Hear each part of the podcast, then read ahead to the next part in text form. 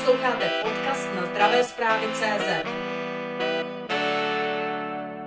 Lékaři upozorní na to, že lidé stále hůře spí. Čím si to vysvětlujete? Jsou to roky covidu, je to válka na Ukrajině, co všechno hraje v této věci roli? Já si myslím, že my bohužel na základě těch situací, co jste zmínil, ať je to covid nebo teďka aktuálně válka na Ukrajině, my reagujeme vnitřním napětím. A to vnitřní napětí bohužel teďka typem práce, kterou máme, která je ve směs taková virtuální, mnohdy intelektuální, není manuální, tak z toho těla špatně, přirozeně ventilujeme nebo uvolňujeme. Jak vy charakterizujete kvalitní spánek a nekvalitní spánek? Kde jsou ty hlavní rozdíly? Laicky ten kvalitní spánek je takový, když se ráno probudíme a cítíme se odpočinutí. To znamená, máme těch doporučovaných 7-8 hodin spánku, které slouží k tomu, aby to naše tělo opravdu regenerovalo a druhý den se cítilo plné síly a vitality. Pokud lidé se potýkají s nekvalitním spánkem nebo s tím, že nemohou usnout, co byste jim doporučil, aby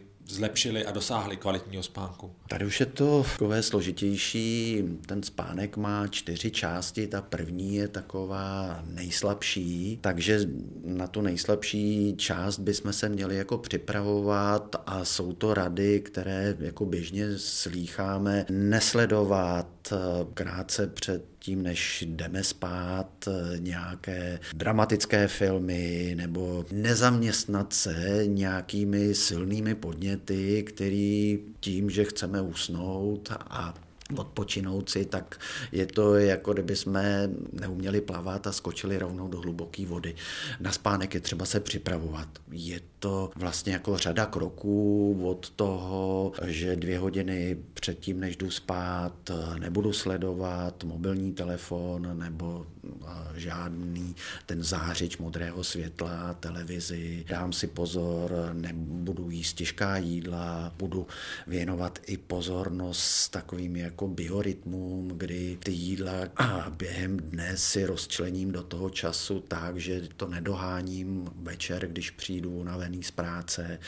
Zařadím do toho svého denního rytmu i nějaký pohyb, i nějakou aktivitu, takovou, která mě pomůže ten stres a ten tlak, o kterém jsme zmiňovali, eh, trochu zmírnit a, a připraví mě na to, abych si skutečně mohl odpočinout. Existují nějaké techniky na to, aby člověk dobře spal? Určitě existují a teď je důležité říct, že ne každému vyhovuje všechno. Například racionálním typům by mohlo vyhovovat, aby uzavírali den eh, před tím spánkem, aby si sedli, prošli ten den, můžou buď přes nějaké poznámky v diáři nebo i v představivosti si ten den projít, podívat se, co všechno se událo, ty stěžení body si odškrtnout v vozovkách, ale kon, doporučoval bych končit tím, co se povedlo. Jo, co bylo v tom dnu to, čeho má ten dotyčný dobrý pocit a nebylo to jednoduché, ale on tím prošel, zvládl to.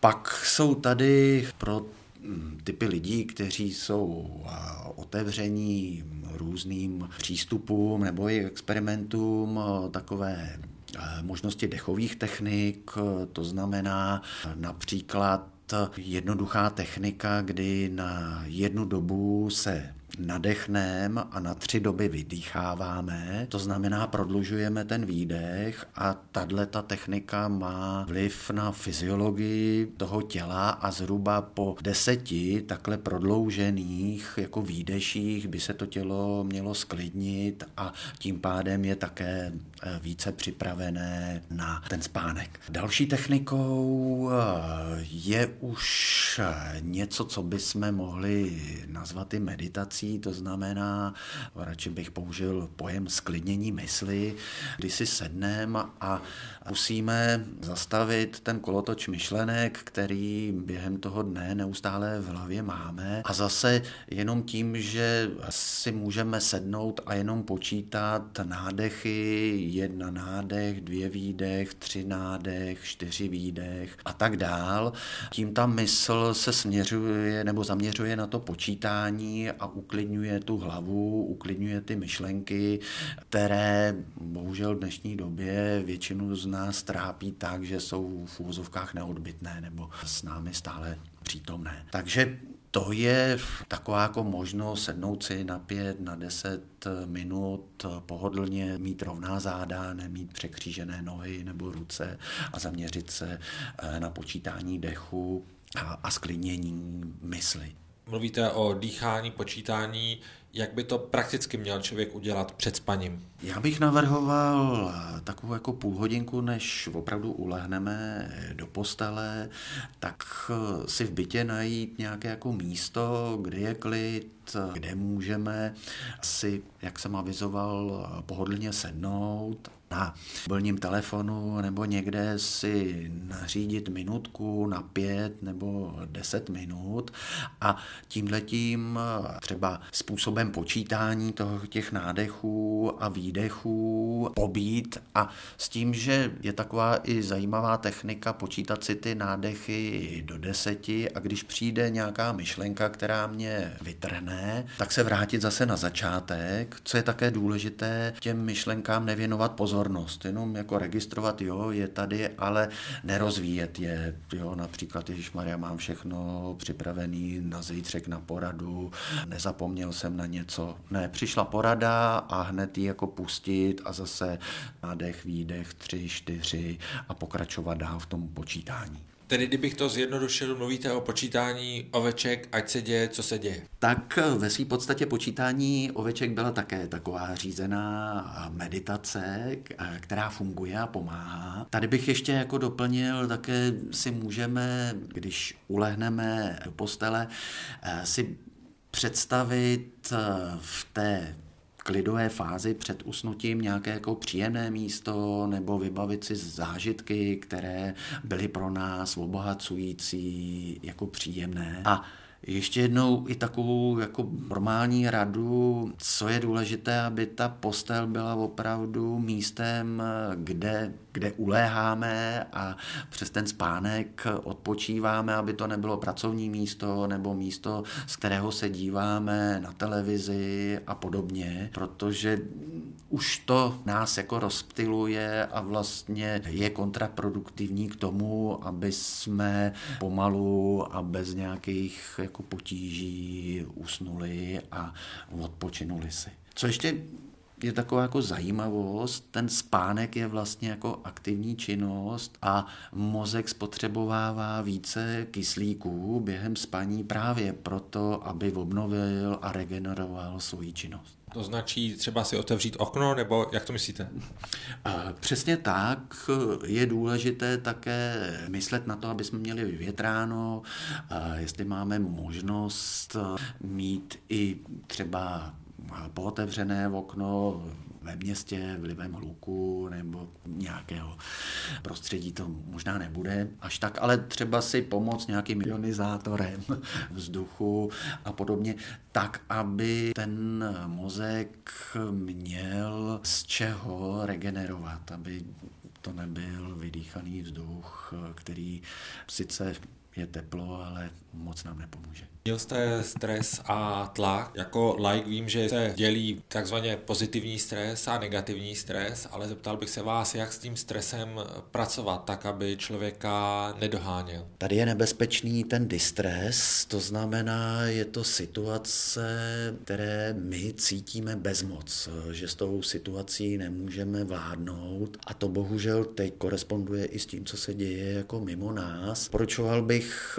jednak jako tom našem životě si udělat jasno, jaké jsou ty situace, kdy já mám pocit bezmoci nebo kdy vnímám, že nemůžu nic dělat. A pak si je utřídit, jestli jsou to opravdu ty situace jako pro mě ty, do kterých se musím dostat, nebo jsou ty, do kterých, aniž bych já nějak jako předpokládal, tak v úzovkách jako vstupuju jako náhodou. Samozřejmě válku na Ukrajině neovlivníme, ta situace jde mimo nás.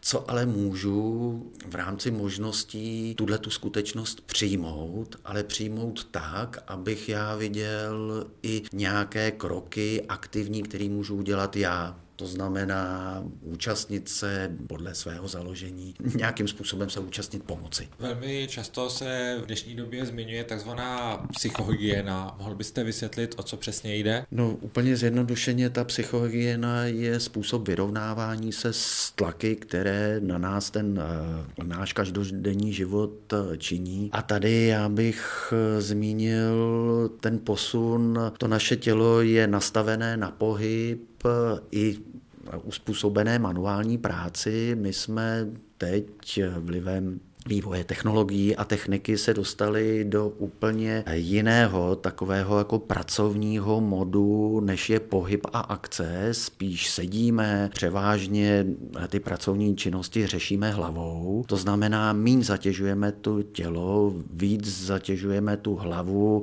naši nervovou soustavu, takže je třeba se zaměřit eh, tady na tuhle tu oblast a mít svoji nějakou jako osobní strategii, jak to napětí nebo ty tlaky z toho našeho těla nebo hlavy uvolnit.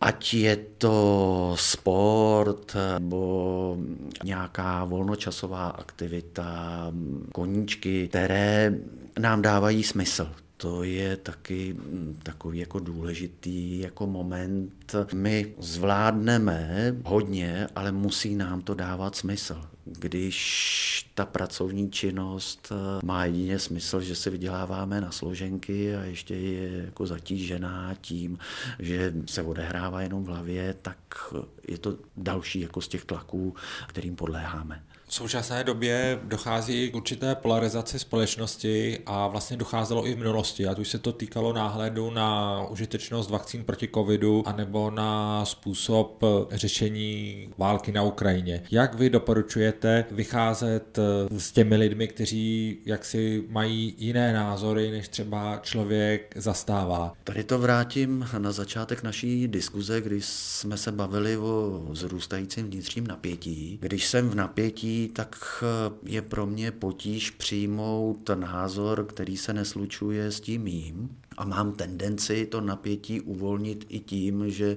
se agresivně vymezím, nebo důrazně, minimálně důrazně eh, se vymezím a to už jsem mimo takovou obvyklou diskuzi, která je o tom, že si vyslechnu názor druhého člověka, nemusím s ním eh, souhlasit, ale proskoumám jej i z toho důvodu, že mě něčím může obohatit. Ale když jsem tady jako v napětí, eh, tak na tenhle ten krok vůbec nemám čas, tam na první dobrou a priori spíná to uvolnění napětí, to znamená vymezování se vůči tomu druhému a to napětí, když je silné nebo je opravdu nad nějaký rámec, tak použiju jakoukoliv situaci, abych ho uvolnil, tou agresivní formou a v vozovkách v tom okolí si najdu tu záminku. A protichůdný názor nebo opačný názor může být tou záminkou.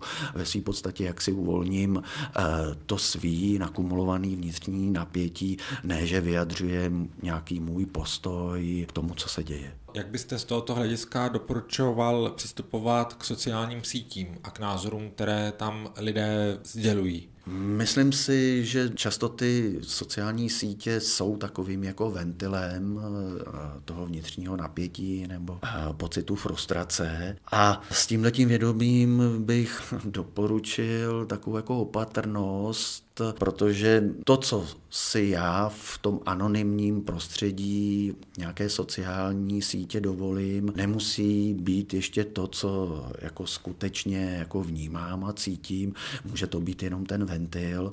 Pak se na těch sociálních sítích zase družují lidi, kteří jsou na tom podobně, podobně naladění a tady je zase to nebezpečí, že místo toho, aby hledali v té diskuze obohacení, tak hledají jenom posilování jako svých názorů a možná nějaké jako ještě silnější argumenty pro tento už třeba vyhraněný postoj. Sám jste zmínil, že naše společnost je v určitém napětí. Zeptal bych se vás na to, jak by obecně s tímto napětím měla pracovat a ptám se i na jednotlivé skupiny lidí, kteří jak si mohou pomoci v udržení toho napětí v rozumné míře. Já si myslím, že takový no, nešťastný moment v současné době je práce eh, s negativními zprávami v médiích a to, jak je vlastně přímý přenos teďka sledování těch hrůz na Ukrajině. Negativní myšlenky automaticky vytvářejí negativní pocity a tady média jako té společnosti opravdu dělají medvědí službu tím online přímým přenosem z těch hrůz, které se dějí teďka na Ukrajině. Předtím to byl covid. To je jedna věc. Druhá věc, neslyším v tom veřejném prostoru nějakou autoritu, která by se postavila a řekla výrazně pozor, stop, stop negativním myšlenkám, pojďte taky podporovat a ukazovat to pozitivní, pojďte cíleně podporovat spolupráci, takový jako komunitní jako přístup nejenom eh, k tomu dění místnímu, ale i k tomu eh, dění společenskému, protože jako nám, jako lidskému druhu, se vyplatí spolupracovat. Ne proti sobě se vymezovat, ne bojovat nebo nějakým agresivním způsobem jako vystupovat. A nějaká autorita, která by tenhle ten názor do té společnosti nějakým silným hlasem uměla v tuhle tu chvíli chvíli dostat, tu bohužel tady nevidím. Sledujte zdravé zprávy CZ.